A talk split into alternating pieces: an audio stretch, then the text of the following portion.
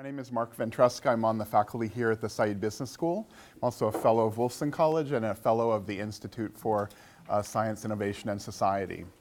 The, we have an hour together, a little over an hour together, and I'm proposing that we use that to do a couple of things. I'd like to share with you some of the ideas and some of the work that my colleagues here at the school in the strategy group and entrepreneurship in uh, international business have been thinking about and give you some insights into some of the debates and ideas and issues that we find interesting and compelling. The session is really titled Market Building Where Strategy Meets Innovation. I will probably not satisfy you on any of those terms, but I will try to satisfy you at least a little bit on some of them. The material that I'd like to think with you about today is, an, is I think, something that's compelling. It's one of the things that the business school here can do well and I think brings us into conversation with colleagues around the university. I, for example, work with colleagues in the, the, sciences departments, I work with colleagues in geography and environmental science. So part of the interest in our work is to really to take up issues of strategy that are often seen as within the specific purview of business, but to engage the kind of wider intellectual resources of Oxford as we do that. And I know many of you have had those experiences, and so you understand the richness of that wider community. And something that I'm interested in doing is making those linkages. The work today, I think, is briefly, as you can see on the slide, I'm going to ask you to just briefly describe to you what I see as the ferment in strategy, why much of the current wisdom for understanding how firms should position themselves and how uh, firms should conduct their activities is running into difficulties. And I'm going to suggest very briefly the kinds of difficulties those are. Then I'm going to begin to pers- try to persuade you of a couple of things that the jargon that's kind of common in strategy, that is, how a firm finds competitive advantage, rests on a set of assumptions that are no longer viable in an increasingly global uh, economy, in an increasingly technologically driven economy, and in a world that is grappling with the reality of uh, supply chain debates, corporate responsibility, and ethics. So much of the tools that we have to understand strategy may no longer be helpful to us. And that's captured in this shift from competitive advantage, a, a jargon term you may know, to the idea of value creation. I'm going to show you a short video that was done here a few years ago that interviews a guy named uh, John Warnock, who was the founder of Adobe, Adobe Systems. Some of you may use Adobe Acrobat or some of their, or Photoshop, some of the earlier Adobe activities. So it's a short video that Warnock kind of lays out a vision of how Adobe pioneered new kinds of products. And I think his comments will probably set the stage in a very powerful way for the kinds of issues I'd like to raise with you. I'm going to then uh, talk to you a little bit about the, the Apple iPod and give you or talk you through a set of issues there around the iPod that really help us think about why innovation is not typically local to a particular place, but involves an ecosystem and really involves linkages and connections, if you will, a social network that can be transformed and can actually harness disparate, distributed, disaggregated activities and forge them into a value creating activity. I'm then going to talk about a couple of different kinds of examples. I think with the time we have, and because we want to have time for questions, we won't go through all of them. But there are a variety of cases, some of the work that I've done, some research I've done, some with other colleagues, that looks uh, at Silicon Valley and some startups in Silicon Valley, that looks at the way that market building is happening that's inclusive of women in Bangladesh, and finally, that looks at what I'm calling ecosystem services markets efforts in Amazon, Peru to work with indigenous peoples and understand who those uh, asset holders are partnering with to create markets for water, air, and land in terms of the uh, land, in terms of the rights, property rights within Amazon, Peru.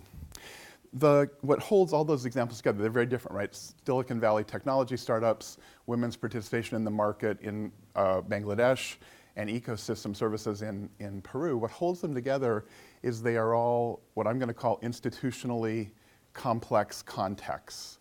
So, part of this session, you're going to find out, is a bit of a critique of markets and how we think of markets. I think we have an impoverished notion of markets. I'm not an economist, so colleagues in the audience who are economists will probably want to take me to task. I'm by training an economic sociologist, and I'm actually interested in how markets are actually social and political and cultural institutions. And that's the kind of underlying theme that we're going to go through and talk about. Uh, okay, and then there's time for question and answer. So uh, at some point, I can talk forever, as you can probably imagine, but I will discipline myself to stop at about five of three, wherever we are in the conversation, and give you about 20 minutes to have question and answers. Okay, uh, is that a question? I just, yeah. Okay, so basically, the, the, and again, some of this will be familiar, some of it may not be. I'm saying the fundamentals of strategy as, as we have practiced strategy, business strategy, analytically in the MBA program and in many corporate boardrooms around the world really turns on three core questions. So this is a kind of a primer, a reminder of the conventional wisdom. That wisdom really says the kind of basics of strategy analysis turn on three questions. How do we outperform rivals? In other words, how do we do something better than our current rivals, the other firms and the other actors that do what we do? So strategy in this case is not absolute, it's relative, right? It's how do we outperform rivals? That typically rests in understanding something about industry boundaries, and it typically rests on assuming that those boundaries are knowable and stable. And you can anticipate already, very few industries in today's or contemporary economy have stable boundaries. So right away you begin to have an intuition of what's going to be difficult about that as a core question. A second sort of core question in the strategy idiom is what are the sources of competitive advantage? Again, this is that jargon term. What that means is how do we understand the performance of firms? What, do, what creates that potentially outperforming rivalry performance? So, competitive advantage can be lots of things and that's part of the difficulty with that tradition.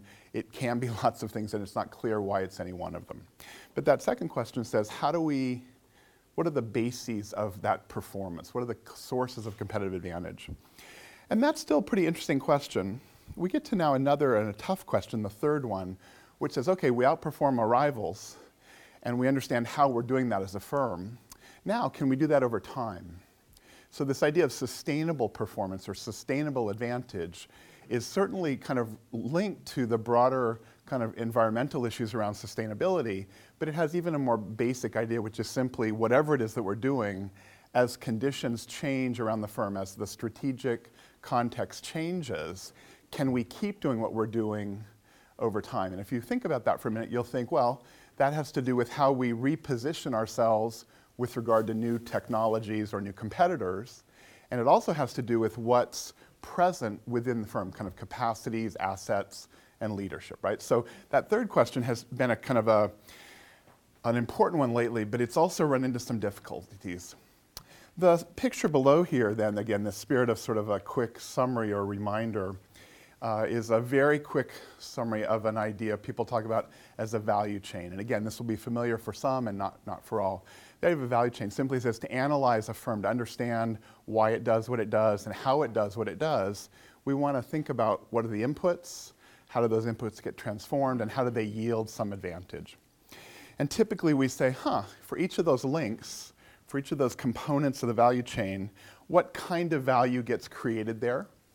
And then finally, for the value chain as a whole, we're interested in what's distinctive about that particular configuration. So this is, this is my five minutes of con- conventional strategy for you, right? So uh, it basically, I'm asking you here to reflect on the, the, the kind of legacy wisdom was that firms are actors that position themselves in some n-dimensional space, some set of conditions, and different views of competitive advantage emphasized how firms position themselves vis-a-vis other firms and in different kinds of markets, and other arguments suggested that it wasn't how they positioned themselves, but in fact it was the kinds of assets or talents in the firm that mattered. And both of those arguments have run into problems in part because industry boundaries don't seem to be uh, stable. And in a sense, that's why the cases that I'm going to think through with you today really are what I would call extreme cases. I mentioned earlier, they're institutionally complex contexts. They are new firms in unstable technology arenas. They are efforts to build markets where there are thin institutional arrangements like property rights and so forth.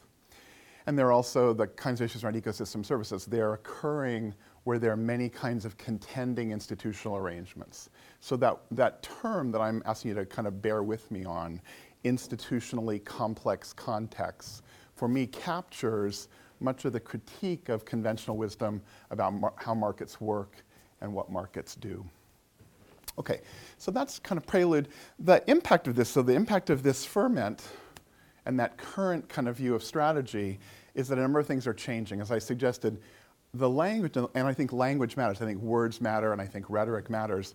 The language is changing from competitive advantage to value creation.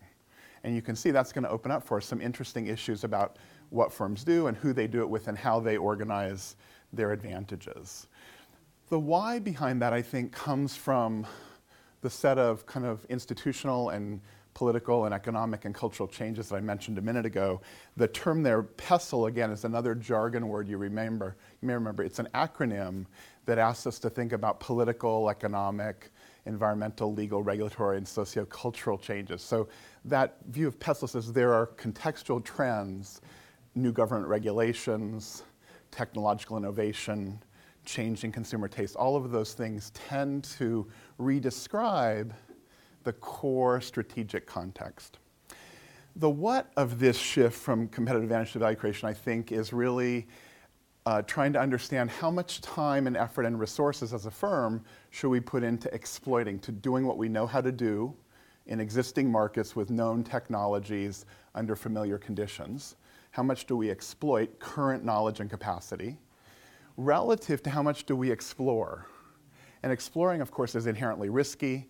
It's uh, innovative, it's experimental. It's hard to persuade your senior colleagues that exploring has value because today, the resources we invest in exploring may not look like they're yielding something, whereas the trade off, we're not putting those resources into known, familiar technologies, seems much more appealing. So, part of the what here is how a firm manages that exploit explore ratio. The how of this transition, the how of the shift from competitive advantage to value creation turns, I think, on really understanding roles and relationships. And that's going to be a theme that I'm going to ask you to really consider in the next uh, half hour. To really think about, in a sense, what you could think of as linkages. In more formal terms, you could think about that as social networks or relational strategies. But the idea here is to understand where strategy meets innovation, the tagline of the talk today, I'm going to really ask you to begin to pay attention to these relational strategies. The argument being that firms that are going to be able to succeed are not only going to take positions, they're not only going to have dedicated assets and resources, but those firms are going to develop the ability to manage complex patterns of relationships, linkages, and connections. Okay, so that's the that's the kind of core claim. Going to now just I'm going to show you, as I said, a video. This is a video of John Warnock, who was the founder and CEO until recently of Adobe, Acrobat, Adobe uh, uh, Systems Inc. It's a video done here about five years ago. As you may know, uh, the business school hosts an event called Silicon Valley Comes to Oxford that brings a number of interesting people, both entrepreneurs and funders and other kind of public intellectuals from Silicon Valley to spend time with the MBA students here, to spend time with others in the, in the, the business school community.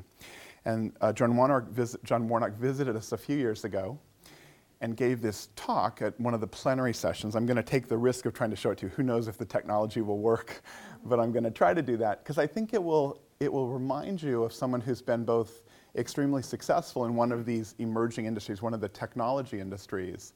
And he gives us a very kind of mundane but thoughtful understanding of how Adobe developed new products.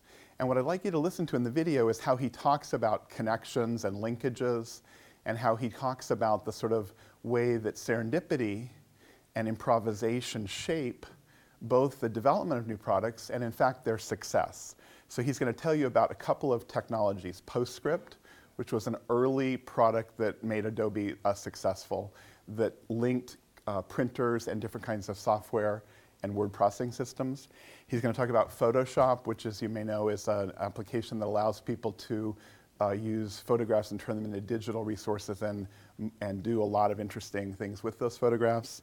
And he's going to talk about Adobe Acrobat, which is a, a near ubiquitous uh, uh, tech standard, really, that Adobe sponsored that lets uh, documents be encoded full of different kinds of formatting and then move around the internet or in other contexts easily.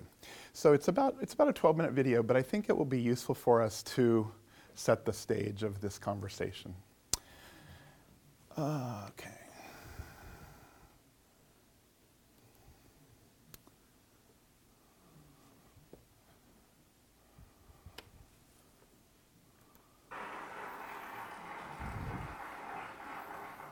I'm very pleased to be here. Uh, I've always wanted to give this so I've got to really hurry because it's been short. Uh, I found, we founded, I co-founded Adobe with uh, Charles Geschke in 1982. And uh, been, was CEO until about three years ago when I retired, and still am the chairman of the board. I have a paradox, and the topic today is uh, financing innovation. We have four products at Adobe that could never have been financed and would never have been financed by anyone in Silicon Valley. And I'm going to go through them and sort of explain the situation. When we got our original funding for Adobe, we wrote our business plan, we did a little marketing study and everything. And it was like a number of other business plans in that time, and so the venture capitalists, Hambrecht and Quist in this case, gave us money. Uh, five months into building this publishing system we were going to build, we decided to change the business plan radically. Because what we had built is we had built a technology that allowed you to describe any printed page in a very concise manner and then print that on a laser printer. And it was device independent. So no matter what the resolution of the laser printer, you could still print exactly the same page. Uh, there was no market for that. Had you done market research to say, is there a market for a page description language, you would get back a resounding answer, no. Was there any way you could get into the existing infrastructure for publishing? And the resounding answer would have been no. What happened about five months in to our starting Adobe system is we had two conversations. One was with Steve Jobs, and the other one was with Gordon Bell, who was head of R&D at Digital Equipment Corporation. Digital Equipment Corporation used to be a big computer company. Uh, and they had both broken their pick on the problem of driving laser printers. And this was becoming a very serious problem for Steve Jobs because the next year, in 1984, he was going to announce the Macintosh. And he couldn't, he couldn't print high quality pages off of the Macintosh because all he had was a dot matrix printer that would print a representation of the screen. In other words, 72 dot per inch dot matrix print, printout. And he knew ultimately that the Macintosh would not be successful if that's the only printer that he had. So he came over to Adobe and we showed him our te technology and he fell in love with it. And he said, what you guys should do is you shouldn't try to build these publishing systems. What you should do is you should license, well, first of all, he said, let me buy you. And so we said, no, we don't want to do that. And then he said, well, let me license your technology and we'll build a computer and put it inside of a printer and then our Macintosh can drive that printer. And as we talked about that, the computer was going to be the largest computer Apple had ever built. It was going to cost more than any computer that Apple had. And so we started down and got a contract with Apple to build the Apple LaserWriter. And this uh, was going to be announced in 1985, uh, one year after the announcement of the Macintosh. Well, Apple had an offsite meeting uh, in December of 1984, just before the launch was coming up of the Apple LaserWriter. And all of their marketing folks got together and said, Steve, you are out of your mind. How can you sell a printer for $7,000 when the computer costs $2,500? He said, makes no sense. How can you sell a printer that has no margin in it? because the cost of the printer was essentially, because it had so much memory in it, was about seven thousand dollars. And he said, I don't care. He said, I believe in this printer, we're gonna do, and besides, the cost of RAM is gonna come down.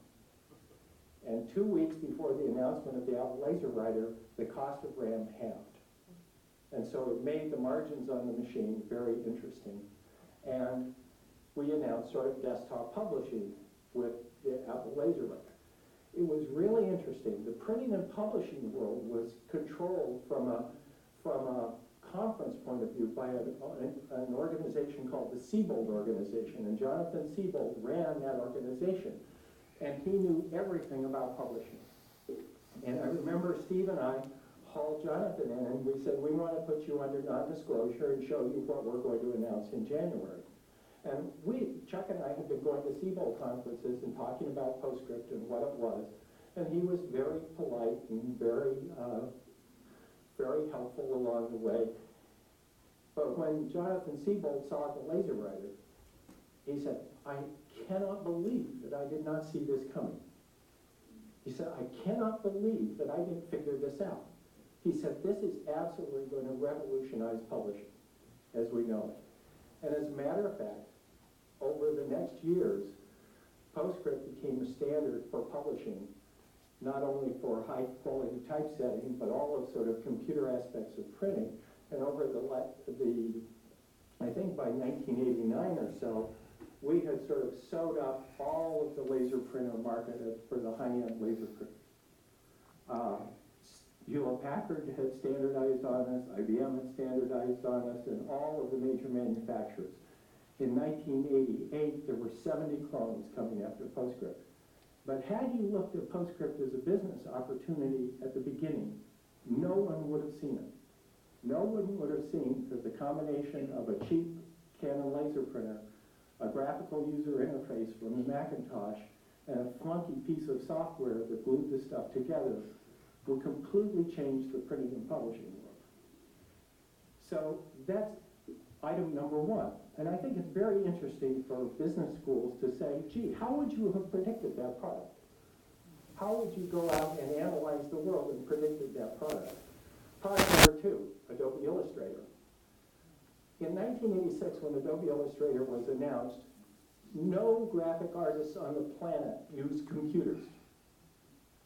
So your market study would have been a little funny, saying, well, who's your target market? And if you'd gone out and asked every graphic artist in the world whether they wanted a computer to do their graphic arts, they would have said no, because they were successful graphic artists doing it the manual way. They made livings. At that time, there were 275,000 graphic artists in the United States. What they didn't understand is that Illustrator, well, I need to go back up and tell you a little story of why Illustrator was turned into a product. My wife is a graphic artist. She used to have terrible times inking logos. Sitting down, black in the ink, making a logo to get the camera ready so you could turn it into a printed piece. So she used to get me to write PostScript programs to build the logos.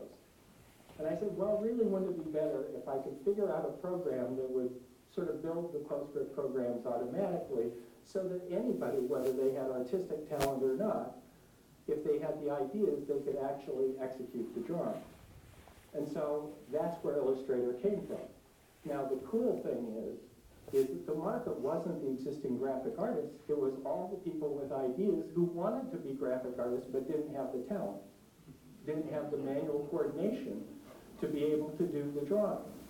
And so had you done marketing studies, you would have come, I would have never been able to sell that product to any VC.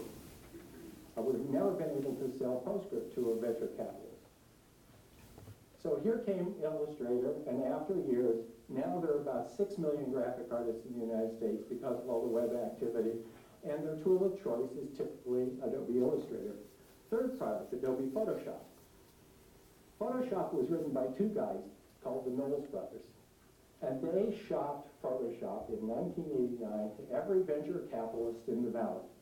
Got no bites. They shot, started shopping it to every company in the valley and got no bites. Here was a cute little program. Now, what you have to remember was that a Macintosh at that time had 512 kilobytes of memory, half a megabyte of memory. The largest hard drive you could buy was 20 megabytes, hold a couple of images. And so writing a program to do image processing on a machine of that caliber, it didn't compute. So what, what happened? So the Knoll brothers came in to see us, and I looked at this product and I said, you know, I'm gonna buy this product, or I'm gonna license this product from these guys. Not because I think it's gonna make any money, but I know in my soul that there is going to be a market for photographic manipulation as the publishing industry changes and as the machines change. So we bought, started Photoshop, and in 1989 or 1990, I think it was, we announced Photoshop And it sold a few copies, and then the machines would get incrementally faster, and it sold a few more copies. When we bought the program, I said, well, if we sell two hundred and fifty-six month, a month, that will be good. I think in the latest uh, statistics, we probably sell sixty or seventy thousand a month now of Photoshop.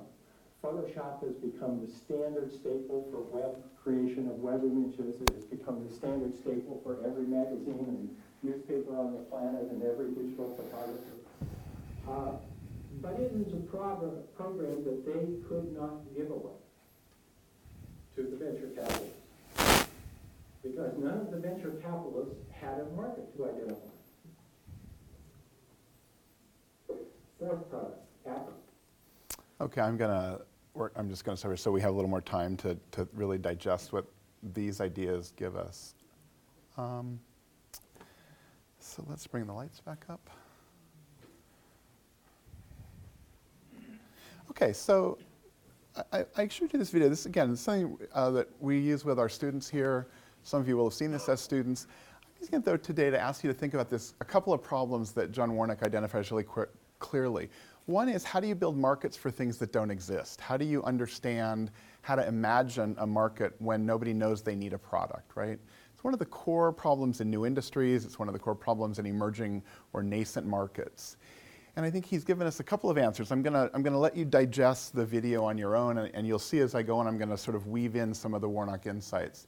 But I'd like to pose you the same kinds of questions that Warnock posed. How do you imagine a market where nothing exists? What is a market? And the theme, if you think about the kinds of examples Warnock gave us, he said over and over again, this was about connecting. I was talking to, to uh, uh, Steve Jobs. I was talking to people at Aldus PageMaker.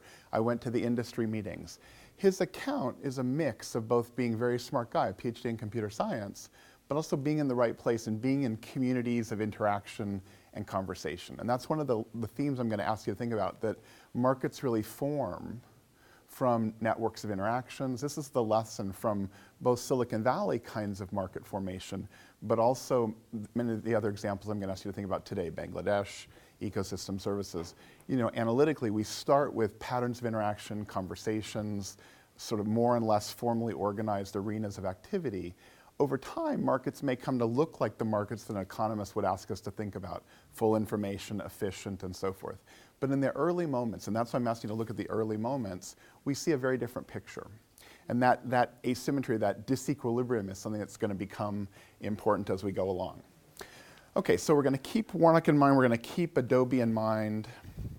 Uh, some of you know the story of Henry Ford. I'm not going to rehearse the whole story, but Henry Ford, many people say he created the automobile. That's, of course, not true. He was the person who took an assembly of activities and moved them into mass production. So here, the kind of argument, again, I'm sure you know these quotes. There are two famous quotes, one of which people don't believe he actually said. The first famous quote from Henry Ford is, you can have any color car you want as long as it's black, right? so that's the kind of story that said he understood he could provide novel products, but he provided them in ways that were efficient for him and for the firm, right? And his, his accomplishment there was really creating an integrated mass production system. The second quote, and this is the one that's more contentious, that I think speaks very much to the Warnock story. He said at some point, he said, you know, if I were to ask my current customers what they want, they would say a faster horse. Now, if you think about that, that captures the problems of building new markets, of innovating, of encouraging people to see the value of something that's not simply an incremental change, but actually is discontinuous, right? A car doesn't look like a faster horse. It has different features, it does different things, and it requires very different kinds of infrastructure. And that's a theme, again, I'm going to ask you to begin to reflect on. What are the kinds of infrastructures, what are the kinds of ecosystems that have to be put in place? So people like, Jess, like Warnock, people like Ford and others, Edison I'm going to talk to you about, I think they're system builders as well as being entrepreneurs. And I'm also going to ask you to reflect on that idea of system building and the work that goes into not simply incrementally improving an existing product or service and, and creating value from that, but really this work of re-architecting large arenas of activity, what I'm going to call system builders.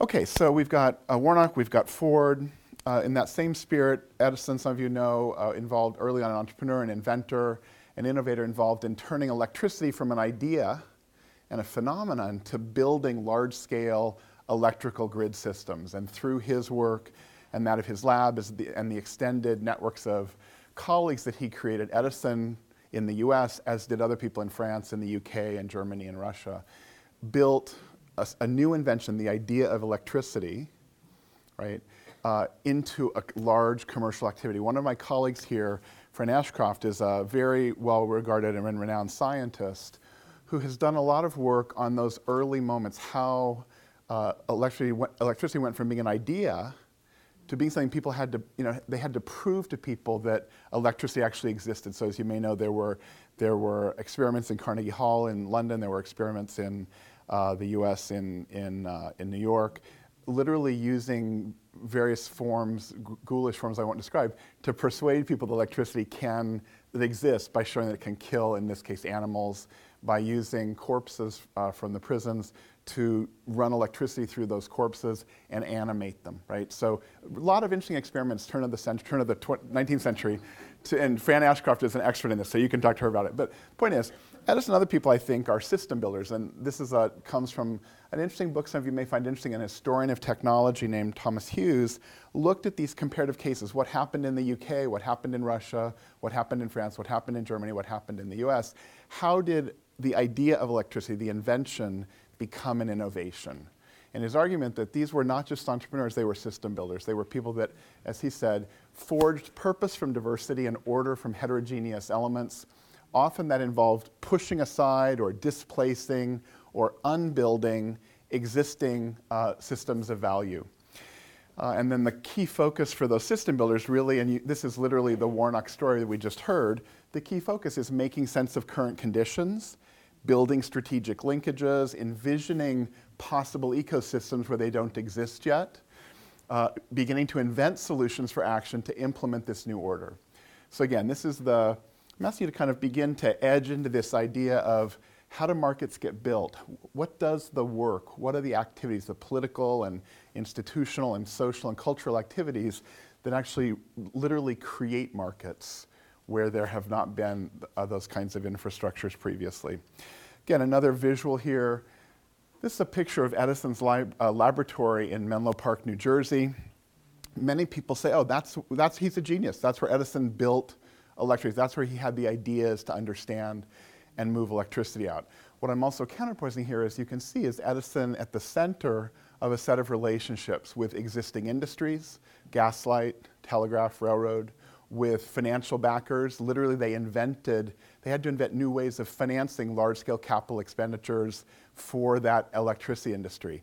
If some of you are following today the developments in clean tech and clean energy, alternative energy, one of the challenges, as you know, is to shift an ecosystem, if you will, of venture capital and other kinds of funding that has sort of grown up to fund high tech Silicon Valley like inventions, to shift those, to unravel those fundings, and to invent new ways of funding large scale capital expenditures that will support over time the development of alternative energy technologies. So, you know, as Shakespeare said a long time ago, the past is always prologue. You know, Edison did that work of finding new kinds of financing vehicles, creating partnerships with existing industries, pulling apart the gaslight industry and the infrastructure there to allow electricity to occur. And again, we're, we're seeing the same things today and some of these also today adventurous, novel, still very fragile emerging, for example, emerging alternative energy technologies. Okay, so again, I'm asking you to kind of keep this tension. Lots of people say Edison was a genius, brilliant, amazing, and he was but he was also someone situated in the midst of a large set of other relationships, and he was uh, someone who was, who was able to mobilize those relations.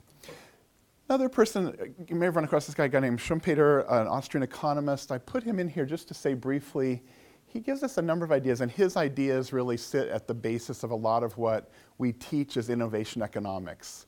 And the, the useful thing for us to think about here is a very simple idea. Schumpeter comes out of this tradition that said a lot of contemporary economics rests on the assumption of that markets find an equilibrium. If you remember from college economics, supply and demand curves cross.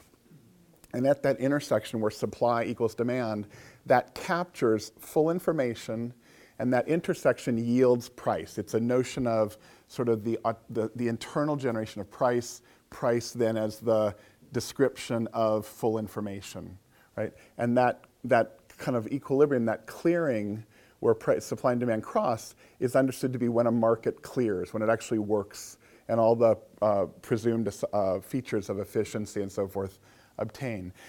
Schumpeter and his colleagues, von, uh, von, von Mises, Hayek, and others, fundamentally disagree with that. And they said, in fact, markets are never in equilibrium, they're always in disequilibria.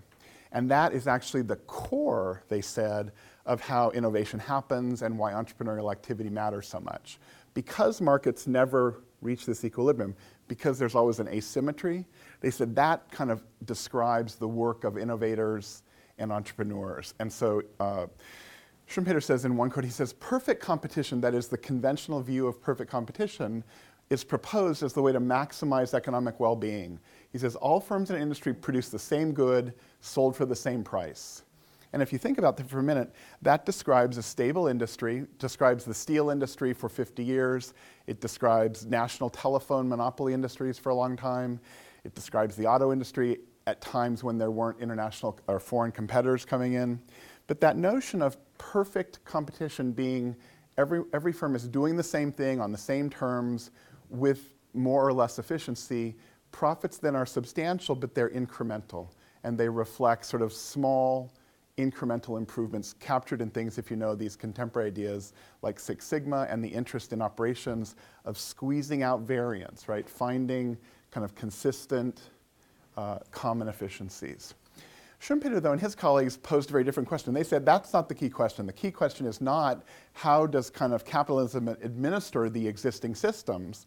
They said the real question is how does capitalism spur or sponsor both the creation and the destruction of those systems. And so he gives us the ideas, you may know, of creative destruction. Useful idea for us. We've seen some of that in the last couple of years. You know, basically, he argues entrepreneurial action sort of spurs creative destruction. That is, the unbuilding of the existing array of, of, of technological assumptions, uh, technological standards, the existing order of things. He says entrepreneurial action spurs that that are embedded in old inventories, ideas, technologies, and skills. Incumbents and existing systems fail. And he says, what's really interesting here, and this is again at the heart of a lot of innovation economics, he says, what's really interesting here is not the incremental improvement and marginal profit of neoclassical economics. He says really what counts is competition that comes from new commodities, new technologies, new sources of supply, new forms of organization. He says that is competition which strikes not at the margins of profits and the outputs of existing firms, but literally at their foundations. So this idea of creative destruction is core. He says every era has an incumbent way of doing things. That incumbent gets pushed aside by one or another mechanism. That creates a lot of destruction at the level of humans and people and firms. That's job loss, bankruptcies, lots of bad things. But Schumpeter and his colleagues would say actually those are naturally the process of capitalism renewing itself. Why? Well, all of that destruction frees up resources, frees up capital, it frees up talent. So this is a very provocative point of view, but it reminds us that those, those destructions, those loss of the incumbents, often provide the basis or generate new forms of activity. And that's what I think we're seeing in people like Adobe, right? They're, they're remaking existing markets and re-existing technologies. Another way to think about this, this is a quote some of you probably have run into from the science fiction writer William Gibson he says in one kind of compelling essay, he says, the future is already here, it's just unevenly distributed. And again, if you reflect on that for a minute, very interesting. That's a story that says information is dispersed around us, but information isn't commensurable. It's not in the same form. It doesn't look available. It's located in old forms of organization, right? So Gibson's vision, the future is already here. It's just unevenly distributed, reinforces this idea that says markets are fundamentally arenas of information flow and exchange. And markets are fundamentally places where by connecting different components, by putting together different kinds of relationships, by understanding ways to connect or unconnect the parts of the whole, we can make that information and, in a sense, future become vivid and be realized. So if you remember the, the Warnock video, John Warnock talked a lot about things like saying, well, I just believed this was going to happen, and sure enough, six months later, the price of RAM halved. Some people say, oh, he was, he's a genius, he's unbelievably prescient. I'm going to ask you to say, actually, he's lived in a world where that kind of knowledge was commonplace. Not the day that the price of RAM would have, but that within a month or six months or nine months it would have, right? That's about information that some people are able to connect with sooner or differently or in more efficient ways. And that's the kind of, it's a, that's an argument across economics, across sociology, across strategy that says that's how markets are really kind of arenas of information that are differentially distributed. And in some interesting ways, innovation is about connecting in novel ways those existing arrangements. Okay, so this is kind of the, the, the, the core of the argument I'm asking you to think about. I'm just going to talk through very quickly iPod and then go on to some other uh, cases and then wrap up. A lot of people know what the iPod is. It's a, it's a product that Apple came out with, and the debate is this is the iPod an invention? And some people say, oh, amazing, it's incredible, never could do this before, it's beautiful and it's incredible. And the kind of counterside says it's not an invention, it's an assembly of a lot of familiar elements. I don't know if anyone remembers the Sony Walkman, right? Put on your headset and walk down the street with music playing. Uh, you may remember Napster. What was Napster? Well, it was a way to access music, it was a way to download music. There were the range of, let me say, questionably legitimate mechanisms by which people access music. So if you think about it, the iPod actually isn't an invention. It's an interesting recombination of pieces that are sitting around, of elements that are available. And of course, it's sheathed in a kind of typically beautiful, aesthetically kind of elegant Apple kind of packaging. But the argument goes like this it's not an invention, it's actually an assembly.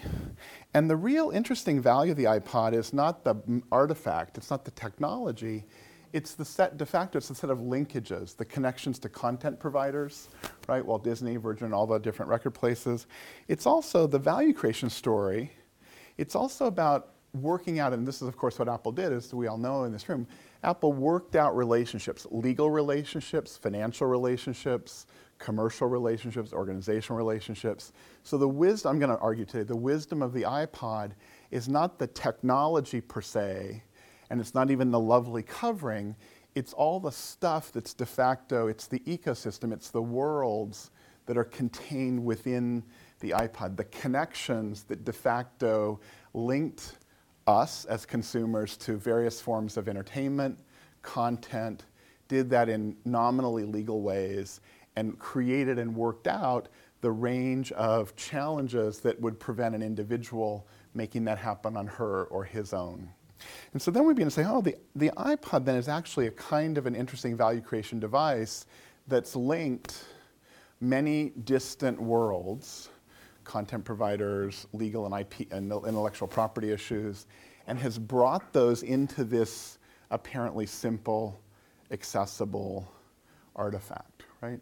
And so again, the, the lesson there is not to mistake the artifact for the invention or the innovation, but to push yourself when you look at, when you read the newspaper, when you think about your own business, to really begin to say, what's the underlying ecosystem? What's the underlying set of connections and relations that had to be put together for this value to occur?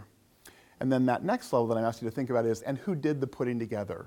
Who was the system builder? What set of actors, what individual or what organization or what community, if you're, for example, if you're interested in some of the open innovation and open source activities, it's a community like Mozilla or uh, others of those agencies. Okay, so now I've asked you, I've, I've, I've, sort of asked you to think about strategy and the conventional wisdom in strategy. How do we outperform our rivals? What allows us to do that? How do we do that over time? I've made a critique of that as no longer adequate to really help us understand what strategy and innovation look like in the contemporary period. And I've given you some examples that illustrate, in a very familiar way, that in some sense strategy is becoming innovation. That is, the ability to innovate and to understand that innovation is not an insular internal activity, but is fundamentally linked to making links and to managing disparate sets of connections. I'm suggesting that is, that is strategy today and that firms are able to, to uh, build those competencies and to build markets with that understanding are more likely to be successful. Again, Warnock helped us understand that it was the ability to envision a market for Photoshop before it ever existed, and to then put together the community, the ecosystem, if you will, that made Photoshop viable. Same with Adobe Acrobat. The iPod, again, is a very vivid example of, of, a, of a firm in this case saying we can bundle together resources, competencies, content, new kind of invented solutions to questions of intellectual property and to, to funding. You know, you can download from the web for a, do- a dollar or 99 cents, whatever. I'm asking you to think about innovation as an activity, but also as an activity fundamentally connected to the, what makes it possible for a firm to succeed, to succeed over time, and to be able to continually uh, engage with a changing set of contexts. Okay, so the, the summary here, and this is a, the work of a colleague of ours here, of mine here at, at Saïd, a guy named Rafael Ramirez. He and some others have for a long time really said the issue is value creation. And they say this really succinctly. They say today strategy is no longer a matter of positioning a fixed set of activities along a value chain. The right business, the right products in the right market segments, the right value adding activities. So, in a sense, that's the critique that I made with you a few minutes ago, right? It's a critique that says that view of strategy as taking a position and defending it is probably not accurate anymore. It may not even be viable, right? And instead, firms and others interested in those firms have to begin to understand a new way to do strategy. And what I think many of us, and many of us here at, at Oxford who are interested in these questions, are suggesting is that is actually a, a value proposition about not doing the right thing, but building relationships and roles and managing a complex and varied set of relationships like John Warnock at Adobe that position the firm or that position the industry in a way relative to critical dependencies around it. They go on to say then successful companies reinvent value. Their focus of strategic analysis is not the company or even the industry, right? Those, those boundaries are no longer stable. We can't kind of concretely anymore say what is the travel industry or what is the entertainment industry or what is the music industry or in some cases even what is the steel industry, right? So even some of the commodity industries no longer have that kind of obviousness to what are the boundaries of that industry. They say it's no longer the firm or even the industry, but it's the value creating system uh, in which heterogeneous actors, suppliers, business partners, allies, customers all work together to co produce value. That's a very frightening statement. I know all of you are sitting there thinking, what the heck does that mean? But it's a very frightening statement because it means you can't rely on a stable industry category system. You can't assume who are going to be the obvious competitors. The idea of a value creating system really puts the onus on all of us as strategists or as entrepreneurs or as regulators, you know, whatever role we have vis-a-vis the economy. It really asks us to imagine what is the value creating system. And there's no right answer there, right? That's kind of the exciting part of this whole story. And in, in a minute, I'll show you a little bit about some work we're doing in Peru that says the kind of system builders, the actors that take the lead in coalescing a particular value creating system, it's not the only way to do it, it's not the right way to do it, but if they're able to forge a meaningful value creating system, that can position a firm or other organization, a civil society agency, can position a firm in a very effective way, right? And finally, then Rafael and his colleagues end up saying, because of all this, the key strategic task, what you know, boards of directors and managing directors and CEOs need to worry about, is really the kind of building and architecting of these roles and relationships and the reconfiguring of them. How are, what kind of partnerships are we going to build? What kind of alliances are we going to put in place? Who are we going to co-produce with? You know, in the pharmaceutical, this, a lot of this, as you may know, a lot of this insight came out of the pharmaceuticals industry and biotech in the 1980s, which was one of the first industries that sort of made it normal to have complex multiple alliances among academic, uh, commercial enterprises, among laboratories. You know, the, the intellectual problem in, in biotech was that no one firm or no one department or no one technical specialty could kind of mobilize the expertise to create value. And so from, from you know, a bunch of interesting work was done on the biotech industry and its spin-off and its various variations that helped us kind of begin to realize, ah, this is really about kind of firms that have become system builders that understand who and how to partner and on what terms. If you're following in the today the kind of language around open innovation, Uh, some of you may have followed the, the uh, adventures of Procter & Gamble over the last 10 years, a large global retailer, a producer of retail products. Uh, others may have followed IDEO, the industrial design consultancy. You know, lots of firms now are doing open innovation, which is a version of this, opening up what were internally based product development strategies and really relying on kind of a network strategy to create a broader ecosystem from which they draw various kinds of benefit, value, and expertise. And as in any situation like that, it then becomes a negotiation where each of those partners in that ecosystem are also looking out for their own well-being and interests. And so you have, you know, this last point, the key strategic task, what, what senior people in firms need to worry about is literally balancing and creating this portfolio of relationships. Okay, that's the, that's the kind of gist of the claim. I'm going to give you, for about five more minutes, I'm going to give you a couple of examples, uh, and then we'll, we'll wrap up and have some time for questions. Uh, this slide, I will say, this is the follow-on to the, the Schumpeter slide a few minutes ago. This interest in innovation economies is about discontinuity. Again, a great quote from 1912, can't get better than 1912.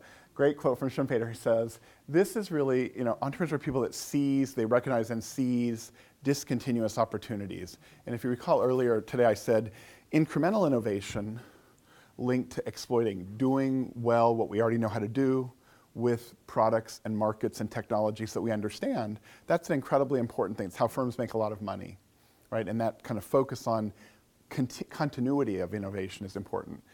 These guys that were saying what's interesting here, remember his, his concern is not kind of incremental innovation or marginal profits, but how the economy literally destroys and creates new arenas and ecosystems of value creation. Um, and he says here, so you know, discontinuous opportunities are really the important issues.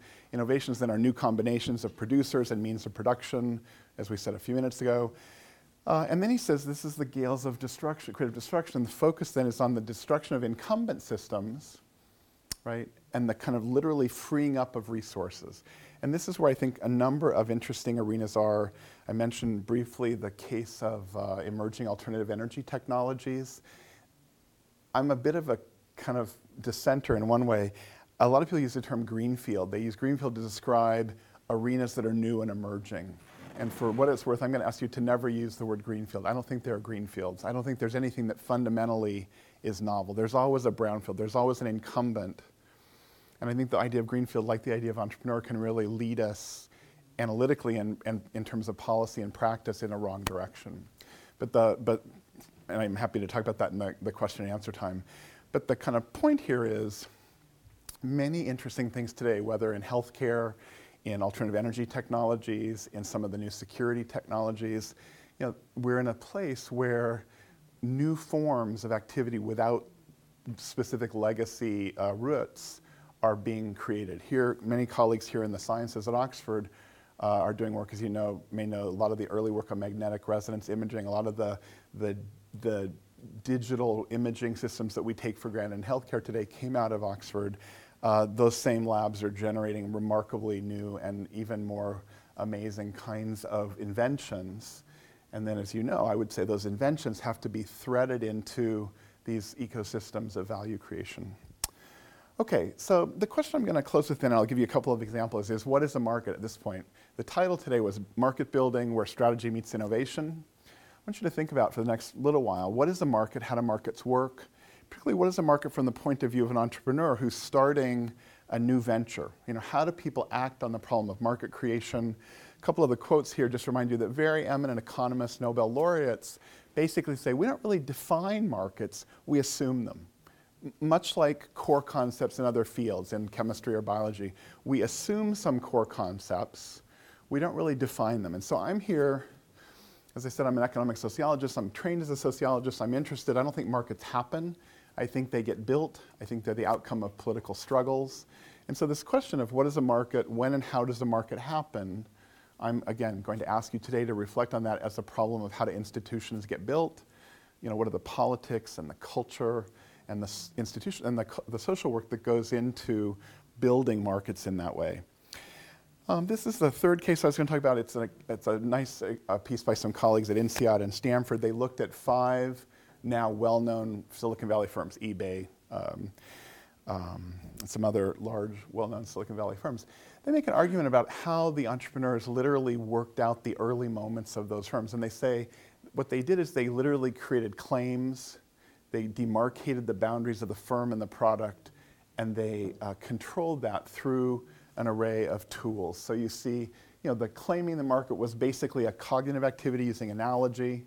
The demarcating was a set of alliances and various kinds of equity investments and other sorts of revenue sharing agreements. And the, the controlling, again, is kind of alliances, kind of buying up um, potential competitors and so forth.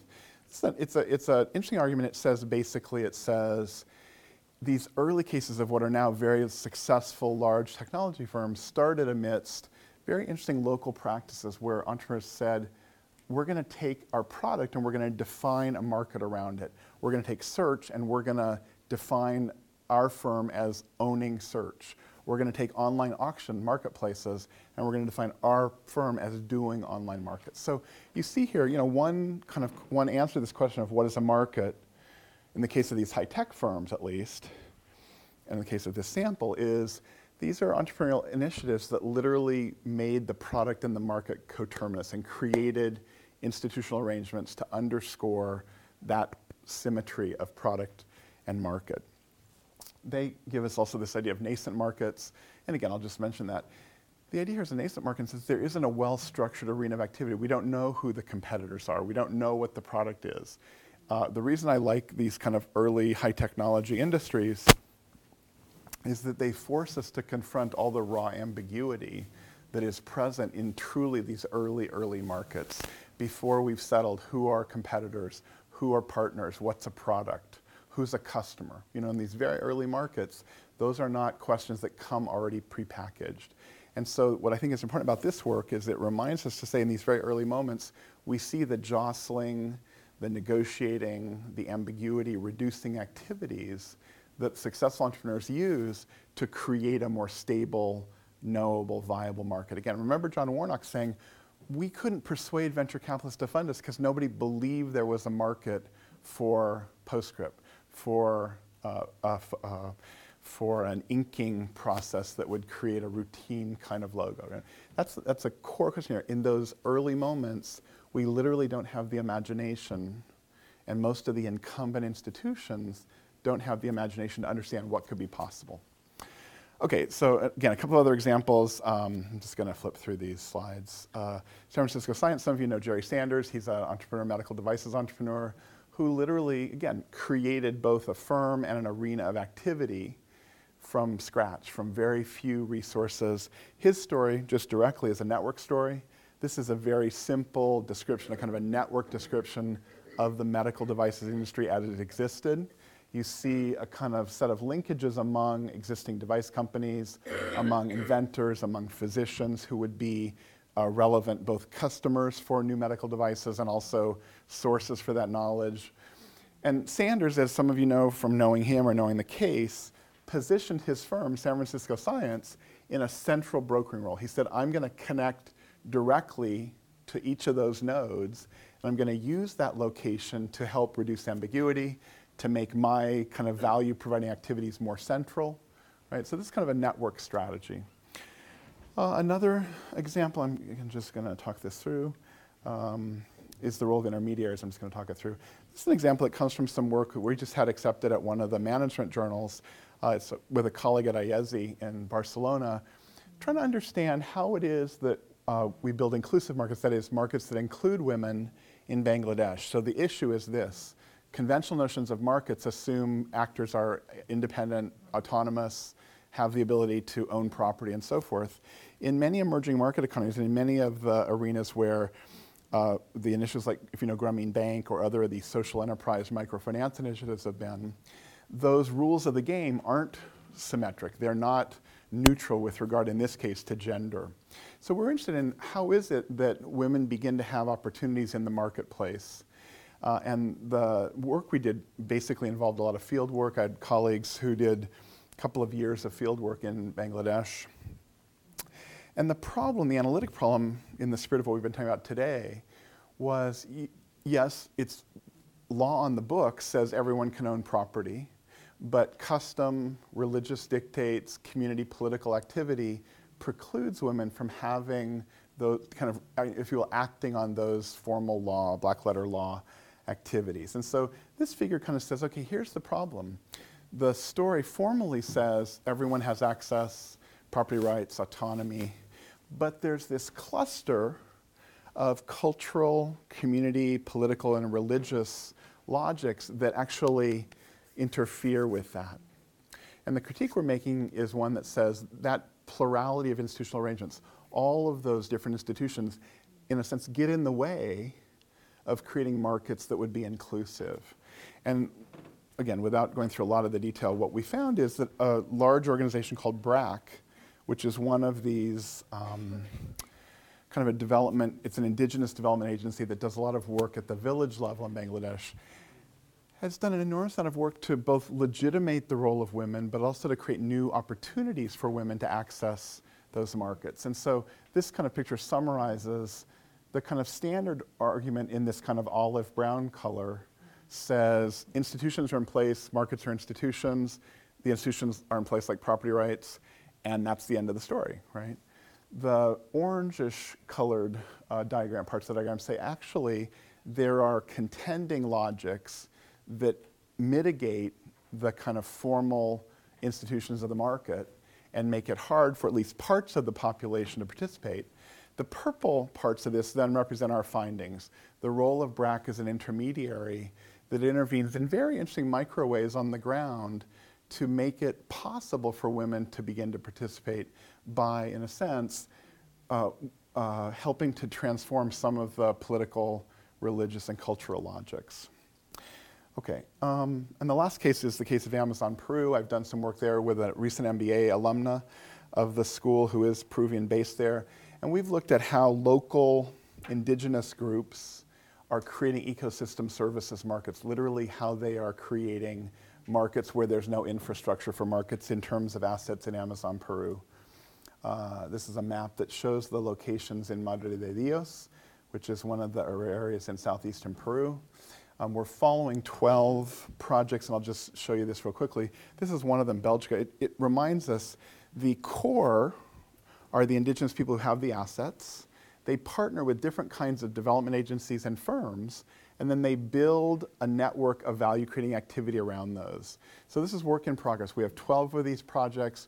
We're tracking them over the next couple of years to see how those arenas actually take shape.